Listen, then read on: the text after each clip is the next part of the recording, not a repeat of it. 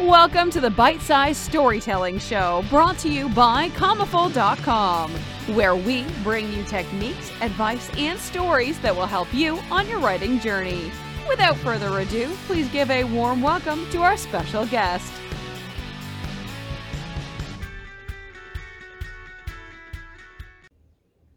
Hi, Commaful. It's Jen Haskin here, published author and publishing house editor. And today I want to talk about writing your sizzling synopsis from your outline. This is going to be a novel idea for some of you, but it's actually easiest to write your outline first, um, putting in all of those great ideas that you have, and then writing the book that fulfills those promises. I know it sounds crazy, but I did it myself. My work in progress, The Clockwork Pen, um, I started with a hook a boy who finds a door to another world. Um, when I'm going to write a book, I have a process that falls somewhere between the planners and the pantsers. The pantsers are those who fly by the seat of their pants. I begin with my concept or my hook, and then if I can write a blurb, I do that. Here's what I wrote for this book. A high school senior on the football team a badass rebel leader with a gun belt and skirt. One simple decision could bring them together or force them apart. Nothing has ever mattered to Will. He's no hero.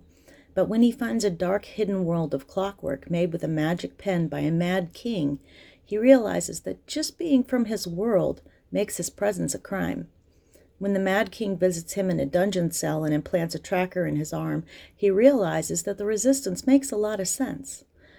If they can find a way to steal the king's pen, they'll form a new government and Will can go home. Ready to fight back, he has a cause to get behind for the first time. An attraction grows between Will and Syrah, but anxiety threatens to cripple him. If he keeps it a secret that the king is using him to betray her, they'll both be captured. But if he tells her the truth, he'll lose everything. After that, when I have the blurb I want, I want to know the order of scenes that I need to write. I call this my scenology. Get a new Word document or a notebook and start planning your story. Give a line to each scene as you think of it. Uh, the scene descriptors can be as vague as Will leaves the house and finds a door to uh, a very detailed description of that same uh, line could say Will's parents tell him they're getting a divorce and he leaves the house looking for a distraction from his roiling emotions. He and his friend walk to the mansion and decide to explore. When they hear a man being killed, they panic and flee to the basement where Will finds a door that opens into a new world. It means the same thing to me. Um, you can use a bit of dialogue, whatever you want. That's going to remind you of what that scene is supposed to be. What you want to know is which direction the story is going to go. There's a point A and a point B. You need to know how it begins and how it ends. The, um, the concept can be a large concept or a very detailed uh, description that you've come up with. I'm going to uh, when I when I'm ready to decide the scenes of the book, I use a story structure to know what scene to write next. I'm going to tell you the structure that I use. It's a 10 part structure, so grab your pen. Number one is the norm. What's your character's normal routine look like? What do they need or want? What are they lacking? Number two, the inciting incident. That is the event that turns your character's life upside down and starts the action of something new and or unexpected. Number 3 is your first point. At this point in the plot, something will happen to draw the character into the story and they hit what's called a point of no return, where they're now invested in the struggle or the mission or the mystery or righting the wrong. Number 4 is the second point. This is where the bad guy shows up and they have their first battle or argument or encounter, um, whatever. The good guy loses here and things start to feel bad for them. Number five, the midpoint. up the stakes here. Now, the stakes are what could happen if the uh, main character does not win. What will happen if they fail? Will the hero die? Will the world die? Will the heroine never find love? The character starts to have deeper feelings here. If there's a love scene, the feelings deepen um, the character shifts from what I call wimp to warrior. They finally take up their weapon and say, maybe for the first time, okay, let's beat this thing. They've accepted their role in the story. Now, it's fine to have them fight it up to this point. If you've got a reluctant hero or reluctant heroine and they don't uh, accept their position in the story, if they're in denial that they are the chosen one, um, that's fine. But up to the at the midpoint, they need to start taking some ownership. Number six is your fourth point. Here we have our second encounter with the bad guy, or the evil we're fighting, or the adversity we're facing, and we lose. Again, this time, it is definitely the protagonist's fault that we fail. They think, now, can I really do this? If there's a romance, maybe the main character shares their feelings, um, but the feelings aren't returned yet. So things really don't look good. The fifth point is called um, what's termed the dark night of the soul. And that is really what it is. Everything that can go wrong is going wrong. Their life is a lie, they're ready to retreat, and maybe there's corruption among the good guys. Um, whatever you can do to rain on the character's parade, do it here. Number eight is a section I call React and Plan. Here we're going to gather the items we need guns, money, cars, plane tickets, and hunt for allies to make a team or plan a mission. We're not quite sure what to do yet, but after a talk with a mentor, or a secret letter is found, or some memory or dream, their hope is renewed and they get a great idea. Use this time to follow up on any plot holes you have, wrap up any loose endings.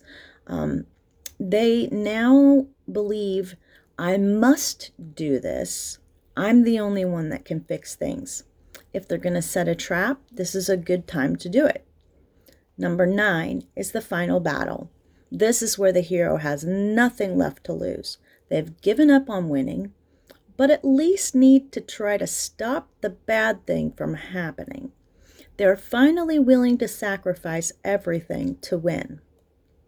Something happens here in which the character has a vision, a thought, a rush of power, but through the scenes, um, they might remember a detail where the truth is revealed or a crucial missing piece is found. So the character taps into that power and uses the truth to defeat the antagonists. And this is your climax. Number 10, resolution. Even if you're writing a cliffhanger, you need a resolution. Without it, readers will get very angry and they will leave you bad reviews, and then you will lose future readers from that. Maybe if you're planning to pick up book two right from where this one leaves off, give us some closing thoughts from the MC's perspective on what happened, what still needs to happen. Um, tell us how that affects them and what they plan to do about it. Then you can always begin book two with that same little bit of text, and that's a reminder then of what's happened and the goals they've planned and where they plan to go from now. But in general, if you've written a, a book that is that has had a great climax and it's winding down, Show us what their new normal looks like with this resolution. Tell us how they feel about it. I know I harp on this a lot, but emotion is very important. Uh, readers love books because they make them feel. So tell us how the new normal makes the character feel and keep the reader invested. So, using that story structure, I decide what I want to happen in each of those scenes in my story. I usually do this on paper because after that, I take a ring of index cards. You can get these at the office supply store already with a ring in them.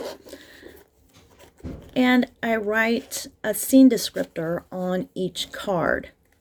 Really easy to do. If I have more scenes, I make more cards. Um, some are some have a simple sentence on them, some are stuffed with dialogue and covered with extra post-it notes. You can reorder the cards any way you wish, add or subtract them until you have the story that you want to tell. So then I flip to the first card, read what it says, and write that. Then flip to the next one, write that scene. And you just keep going until you're done. Flip and write, flip and write. This releases you to be more creative because you aren't trying to craft a story as you write the story. You can focus on the details and the nuances because you already know where your story is going. You know that you only need to get from point A to point, point B with as much action and excitement as possible. You can focus on foreshadowing because you know how you want the story to end. Conversely, you can throw the reader off the trail because you know the ending. If you're a pantser, you will still have to build a story, whether you do it while you write, before, or I hope not after. The work will have to be done.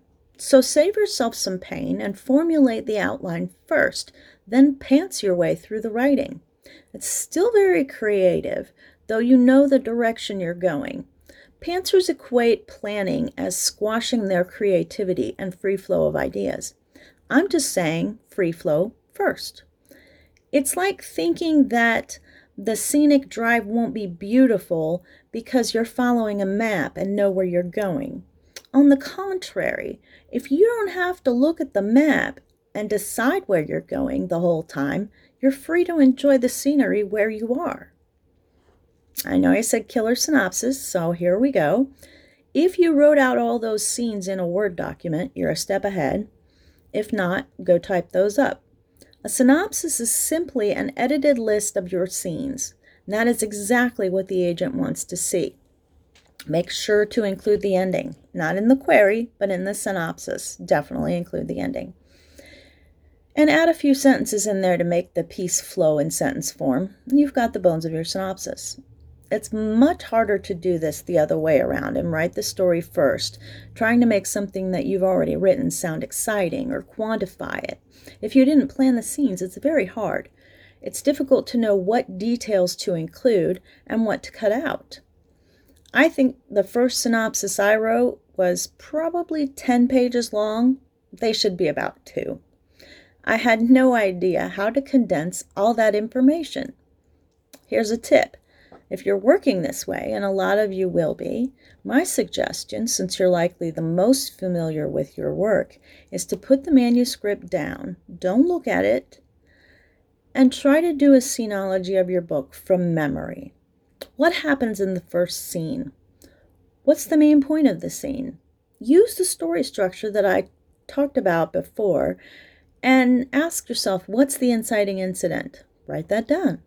What's the first encounter they have with the bad guy? Write that down. If you have a list of your scenes, put them into sentence form, and you've got a synopsis. Now use descriptive words and tighten it up. Make it concise and informative. Uh, agents aren't going to judge your writing skill on your synopsis, but it does make a good impression and if your book is a horror, feel free to make it creepy. If it's a comedy, make us laugh. If it's whimsical, use words of whimsy. It's not required, but if you want to know how to write a killer synopsis, that's how to do it. Just remember, you aren't married to your scenology. If you plan out a great story and get to the fourth point and get an idea for an even better ending, go for it. Write new cards and shove them in your deck and write from them instead. Happens to me all the time. But I wouldn't be as free to see my options if I didn't already know what they were. The plan is not a prison sentence. It's the bolt cutter that will set you free to write the way you want. Good luck with that. And if you want to see more about writing, editing, publishing, and marketing, feel free to go to my website at www.jenniferhaskin.com. Thanks. If you found this interesting, be sure to like, subscribe, and give a special thanks to our volunteer instructor. Reviews and likes really go a long way and help us provide more awesome writing resources to the Commaful community. If you aren't on Commaful yet, you can join a community of poets, short story authors, and fan fiction writers on Commaful.com.